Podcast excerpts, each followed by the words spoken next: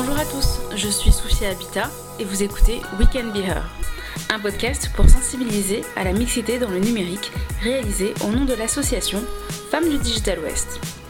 À ce qu'il paraît, aujourd'hui, une femme peut devenir ce qu'elle veut, et pourtant, nous nous posons encore trop souvent la question de notre légitimité dans le monde du numérique. Une fois par mois, je vous présenterai un portrait de femme ou d'homme qui j'espère vous inspirera. Aujourd'hui, ce n'est pas moi qui suis aux commandes de cet épisode. C'est en effet Caroline Baudin de CGI qui se prête à l'exercice de l'intervieweur. Elle pose ses questions à Aurélie Joussomme, DSI, directrice des systèmes d'information de la CEMITAN. Aurélia nous présente son parcours ainsi que ses réflexions face à ses choix professionnels et comment elle est arrivée à ce poste après une école d'ingénieur. C'est aussi avec justesse et pertinence qu'elle nous répond. Je laisse place à l'échange. Bonne écoute. Je vous remercie euh, d'avoir accepté euh, cet échange. Aurélia, vous êtes directrice des systèmes d'information de la CEMITAN. Et c'est vrai qu'on s'est déjà rencontrés euh, dans votre ancien poste chez Système U, où on avait échangé ensemble euh, sur euh, des missions de test de recettes fonctionnelles pour le GIE Iris. Depuis, vous avez évolué puisque vous êtes maintenant un DSI. Est-ce que vous pourriez nous parler un petit peu plus de ce poste? Oui, donc effectivement, donc j'ai rejoint la, la, en, juillet 2019, hein, donc ça fait presque un, an et demi. Donc c'est un contexte, un contexte particulier puisque c'est une, une création de poste hein, qui s'accompagnait du coup de la, création de la direction des systèmes d'information au sein de, la Somitane. Donc il y avait un petit peu euh, tout à faire, je dirais, en termes euh, d'organisation, de, gouvernance, de mise en place de cette direction euh, au sein d'une entreprise en plus qui est relativement large et étendue, présente aujourd'hui plus de 2200 personnes. Donc voilà, donc mes, activités effectivement sur, sur cette première année, bah, c'était de mettre en place cette direction. euh, d'essayer de structurer ses activités et puis d'expliquer finalement un, un peu par le concret euh, pourquoi il devenait indispensable de créer une direction des systèmes d'information au sein de l'entreprise dont le cœur de métier est bien port de voyageurs. Hein. c'est une entreprise en plus bien connue du territoire euh, nantais, mais qui a aussi nécessité effectivement de, de, se projeter dans l'avenir et, de pouvoir faire de, de son système d'information qui était en place un vrai levier effectivement et d'efficacité et, d'accompagnement euh, de la stratégie de l'entreprise euh, sur son évolution et pour rendre le service attendu euh, à l'ensemble des, clients et voyageurs de, la métropole nantaise aujourd'hui. Donc c'est vrai que cette première année en plus a été ponctuée, bah, comme pour tous, hein, par les phases de, confinement et de, Covid. Finalement, pour, pour une création d'une direction, ça a été presque pour moi une bonne opportunité euh, pour faire gagner en maturité un, grand nombre d'utilisateurs de l'entreprise, euh, puisque l'usage notamment des outils collaboratifs était peu utilisé euh, avant le premier confinement. Et puis, bah, comme partout, hein, de fait, on a dû, dû s'y mettre, on a dû accompagner les utilisateurs. Et finalement, ils se sont rendus compte que c'était bien possible pour eux aussi, comme ça l'était pour tout le monde, sans finalement énormément d'accompagnement de notre part, parce que c'est quand même globalement des outils qui sont assez intuitifs et on a fait un grand pas en avant, euh, finalement, euh, s'il faut tirer un, aspect positif de cette crise, en tout cas euh, sur notre domaine d'activité, un grand pas en avant vis-à-vis de nos utilisateurs sur leur capacité à, appréhender ces nouveaux outils, ce qui projette aussi pour eux, du coup, une capacité à appréhender d'autres changements qui arriveront de toute façon au sein de l'entreprise.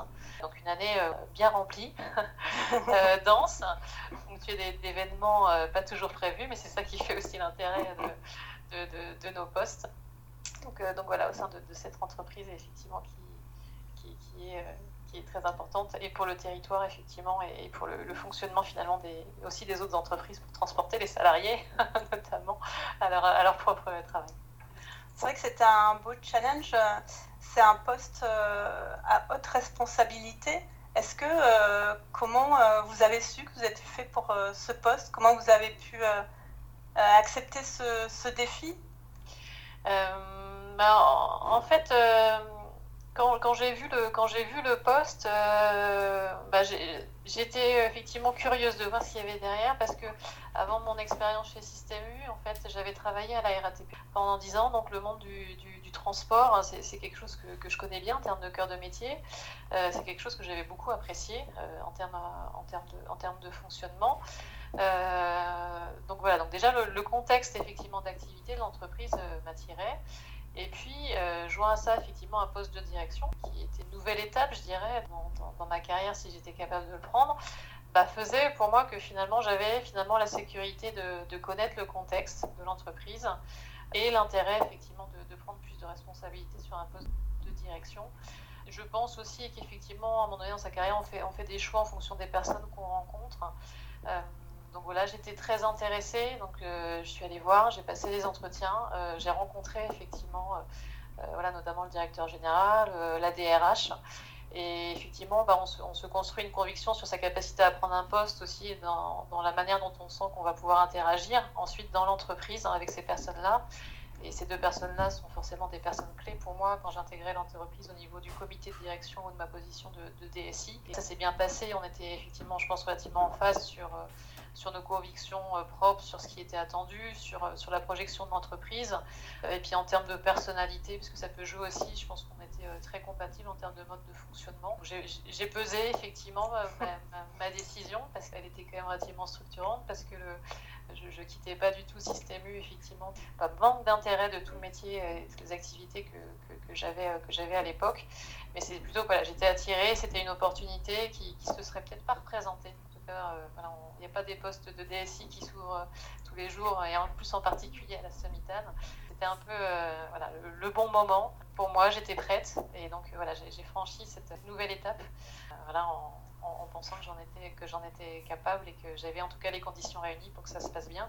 Ce qui, se confirme effectivement sur cette, première année maintenant, euh, maintenant écoulée.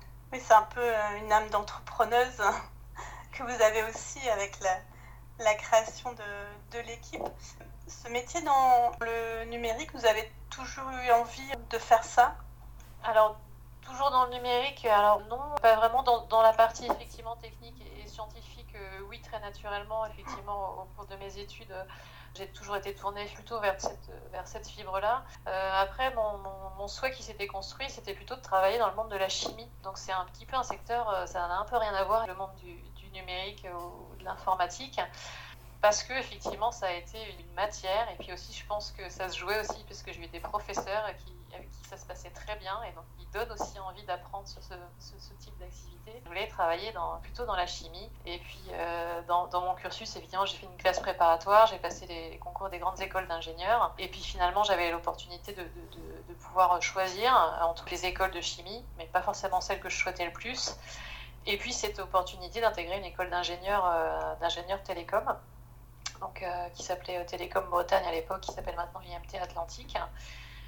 Et puis je me suis dit finalement en projetant un peu plus loin, parce que peut-être effectivement je projetais déjà d'avoir l'ambition de, construire une, carrière professionnelle dans laquelle je puisse m'épanouir. À l'époque c'était un, secteur en, pleine transformation, très porteur, hein. donc je me suis dit finalement j'ai pas l'école de chimie que je voudrais, bah, peut-être que plutôt que de faire de la chimie, je vais aller faire effectivement des télécoms et de l'informatique. C'est peut-être un secteur qui, me plaira moins, mais à la limite, je ne le connais pas, donc euh, je vais lui donner aussi sa chance. Mais en tout cas, je pensais que ce serait plus porteur après dans, dans, dans, ma volonté. Je pense que j'avais euh, déjà très naturellement d'avoir une, carrière qui, qui, se déroule et qui évolue vers des postes euh, intéressants et ensuite à, responsabilité. Donc voilà comment, en souhaitant faire la base de la chimie, on, finit effectivement dans le monde, dans le monde du numérique. Je sais que ce type d'école, il, y a, très peu de, filles. Est-ce que c'est un contexte qui a été difficile Alors euh, oui, effectivement, hein, on n'est pas, euh, pas extrêmement nombreuses. Hein. quand j'ai intégré l'école en, première année, euh, on était 11 sur une promotion de 119. Donc effectivement, hein, c'est, c'est vraiment pas nombreux. Ça n'a pas été une difficulté particulière pour moi, d'autant que j'ai eu la chance en plus d'intégrer cette école avec, avec une de mes amies que je connaissais déjà à l'époque. Donc c'est vrai que c'est facilitant.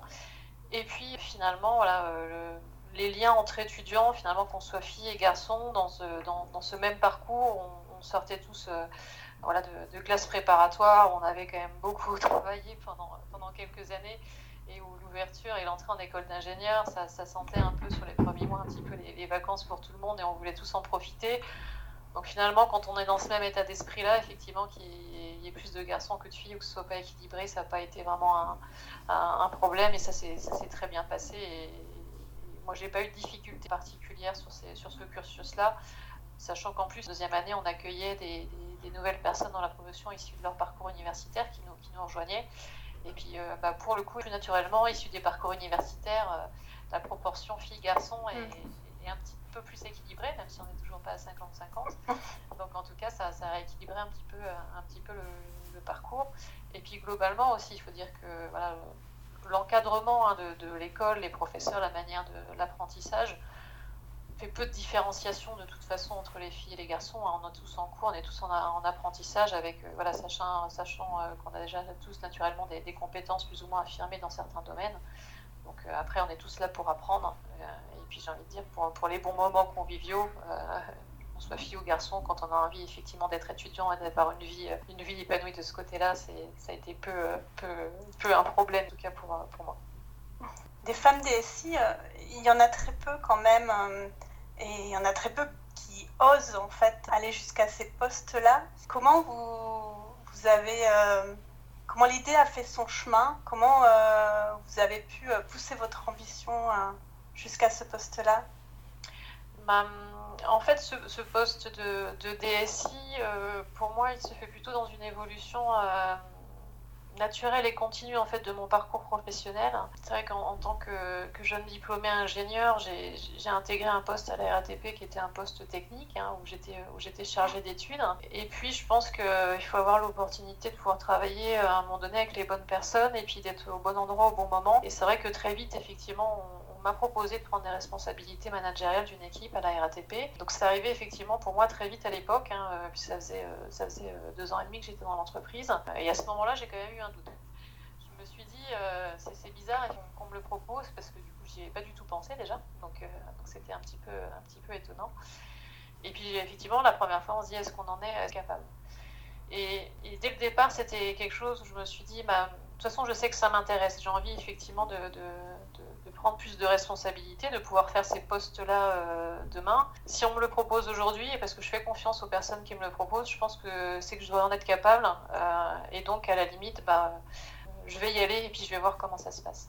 Et donc, une fois qu'on a franchi, je pense, cette, cette première étape, euh, cette, première, cette première peur, finalement, de prendre peut-être cette première responsabilité, la suite du parcours est peut-être un petit peu plus facile parce qu'on se dit, bah, ça se passe bien là, pourquoi pas un petit peu plus haut Et donc effectivement, dans, la suite de mon parcours, là j'ai pris, euh, pris la responsabilité effectivement d'un département, après d'une entité. Euh, chez Système quand je suis arrivée, j'avais aussi euh, une équipe, puis après j'ai pris la responsabilité plus large du domaine.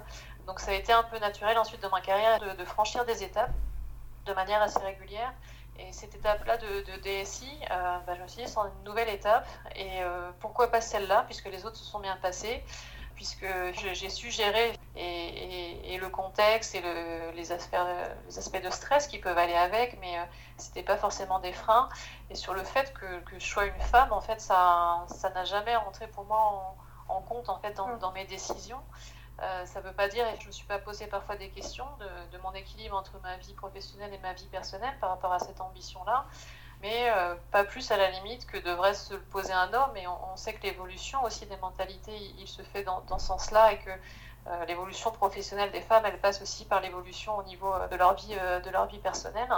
Et, c'est vrai que moi j'ai eu la chance que ce soit vraiment un, sujet de partage et qu'en tout cas prendre cette responsabilité-là, je me le suis permis parce que mon contexte personnel me le permettait aussi et de ne pas pouvoir mener les, les, deux de front parce qu'il faut être aussi avoir l'ambition de ses moyens et faire ses priorités. donc finalement, ça a été euh, voilà, pour moi le, bon moment. Euh, ça s'est fait, euh, ça s'est fait naturellement, comme un franchissement d'étape supplémentaire, en s'assurant que pourquoi pas celle-ci maintenant, encore une fois, parce que les autres se sont, plutôt bien passés. Très bien. Et du coup, quel conseil vous pourriez donner aux, aux, jeunes filles ou, ou, même aux jeunes garçons en fait qui qui, n'osent pas passer euh, à un poste supérieur ou, ou n'osent pas euh, se lancer dans l'entrepreneuriat ou, d'une reconversion vers le numérique. Comment passer un petit cap bah, par rapport à un frein? Oui, bah, déjà, c'est naturellement, il faut se dire que c'est normal de, de, se mettre un frein, en tout cas de se poser des questions. Et, je pense que c'est d'ailleurs sain euh, d'avoir une décision réfléchie justement sur ces, choix de carrière, sur ses choix de reconversion, pour vraiment peser la volonté, la volonté d'y aller. Et, d'ailleurs, on peut tout à fait dire à un moment donné, bah non, je, dis stop, je veux pas plus de responsabilité, et, et, c'est pas plus grave que ça, du moment que ce soit un choix raisonné et, qu'il soit empreint en tout cas d'une envie de, profiter et de s'épanouir dans, dans, son poste. Parce que autant à l'inverse, effectivement, euh, euh, assumer son ambition de se dire allez, je, me lance, j'y vais, bah, on peut avoir l'ambition de juste se sentir bien dans son poste en continu pendant toute une carrière et il n'y a pas plus valorisant euh, l'un ou l'autre, il faut juste effectivement être épanoui au, bon niveau.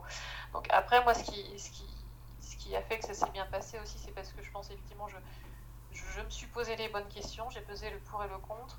Euh, j'ai eu la chance à chaque fois d'être euh, bien entourée d'un point de vue professionnel et à pas hésiter effectivement à discuter aussi avec les gens qui me faisaient ces propositions-là d'évolution. Et ça, je pense que c'est important aussi de, poser les bases, effectivement, de, quand on va prendre un, nouveau poste ou prendre une nouvelle responsabilité. Il y a forcément des choses qu'on ne saura pas faire bien au début. et ça, ça fait partie de la normalité. Et par contre, il faut poser les conditions de, réussite à en échanger. Et puis, euh, comme j'ai dit, il faut se poser aussi les bonnes questions à titre personnel sur les impacts qu'il peut y avoir, euh, parce que je pense qu'on peut avoir des désillusions professionnelles dues à un, contexte personnel qui ne pouvait pas être compatible à un moment donné. Donc, euh, donc voilà, donc je pense que la, la formule est un peu là, c'est-à-dire de se dire, bah, c'est pas grave d'avoir un peu peur au début. je dirais c'est ça qui booste aussi et qui fait se poser les bonnes questions. Il ne faut, pas hésiter à, à, en discuter, à voir plus large que les idées préconçues qu'on peut avoir. Et c'est peut-être un peu plus vrai effectivement dans, dans les questions de reconversion professionnelle où on, veut rentrer dans un nouveau secteur inconnu et où on s'imagine peut-être rapidement que, que le monde de l'informatique, euh, c'est limité au, monde du développement informatique, parce qu'il y a beaucoup d'autres activités euh, qui ne sont pas forcément techniques dans ces, dans ces secteurs-là peuvent attirer tout type de profil, ce qui fait qu'il n'y a pas besoin effectivement d'être plus un homme ou plus une femme pour euh, réussir dans ces domaines-là. Donc voilà cette formule-là, se poser les bonnes questions, être bien encadré et pas hésiter à, demander conseil. Et puis si on, si avait vraiment envie, ne, ne, pas hésiter parce que mon credo est plus de dire de euh, ne pas être déçu, de ne pas avoir pris euh, un, risque en tout cas.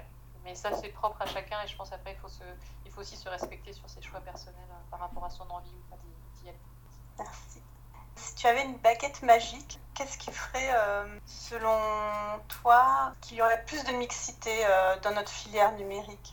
C'est une, bonne question. Après, la, notion de baguette magique donne cette impression qu'on va tout résoudre sans avoir forcément mesuré comment on y arrivait.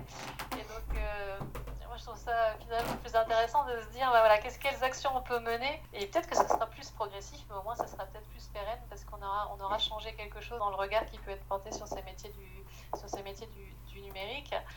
Voilà, moi j'ai eu la chance d'être dans un environnement familial qui se voulait déjà de culture scientifique et technique. Euh, et c'est certainement un quelque chose qui était aussi euh, facilitateur aussi dans, ma vision, qui n'était pas cloisonnée sur le fait que quand on est une femme, on a moins de raisons d'aller faire une carrière technique euh, et scientifique que quand on est, euh, quand on est un, homme. Pour autant, tout le monde ne peut pas avoir cette chance-là. Est-ce que c'est est -ce c'est est limitatif Non, mais du coup, à ce moment-là, ça se joue pas dans le cercle familial, mais plutôt, je pense, dans, dans le cercle scolaire et social. Donc, on, on le sait, ces métiers-là, ils sont rentrés plus dans les apprentissages et plutôt hein, dans, dans, les apprentissages des enfants. Maintenant, il y a beaucoup d'informatique, euh, même des fois dès, le primaire. Mais quand on parle d'informatique dans le primaire, alors des fois, c'est, on fait du Word. et puis quand on fait autre chose, on fait un peu de développement. Donc pour le coup, ça aide pas forcément à l'ouverture euh, d'état d'esprit sur qu'est-ce que le métier du numérique. Euh, donc je, pense qu'il faudrait vraiment effectivement réfléchir à comment on, on présente ces, présente ces, carrières-là euh, techniques sans, cloisonner, effectivement, et sans donner euh, les stéréotypes de ce que peuvent être ces métiers-là. Puis encore une fois, de manière générale, et on peut avoir de l'ambition dans le monde du numérique, et on peut avoir de l'ambition quand on est une femme dans d'autres, dans d'autres milieux. Euh, voilà, de dire qu'il faut effectivement il faut oser, que les limites qu'on a, c'est celles qu'on se donne, et, qu'ensuite on peut tout de suite amener à évoluer. Et, je suis persuadée qu'en faisant les bonnes rencontres et en levant ce, type de, de frein, tout le monde est amené à évoluer et à trouver effectivement son compte dans ce, dans, dans ce métier-là. Et puis pourquoi pas la baguette magique? C'est parce que typiquement, bah, toutes ces initiatives euh, autour bah, voilà, de notre rencontre aujourd'hui. C'est ça qui contribue aussi à, essayer de faire passer de nouveaux messages. Hein. Donc voilà, ça c'est pas magique. Euh, on a un souhait partagé effectivement de, valoriser la mixité dans, ces métiers-là. Et je pense que voilà, toute cette, toute cette dynamique-là, elle ne peut être que, que, que, prometteuse, que prometteuse pour, pour l'avenir vis-à-vis de la mixité. Là, il faudra peut-être parler de sabre laser la prochaine fois. Pour finir, euh, Aurélia, est-ce qu'il y a un livre ou un, podcast ou, euh, ou, un film que tu voudrais euh, partager ou nous faire découvrir Il y a un livre, oui, que, que j'ai récemment qui s'appelle La mélodie du cœur qui bat. Donc là, on sort tout à fait de nos domaines d'échange sur qu'est-ce que l'ambition et qu'est-ce que le technique, plutôt voilà, dans un roman qui retrace la vie un petit peu particulière d'un couple.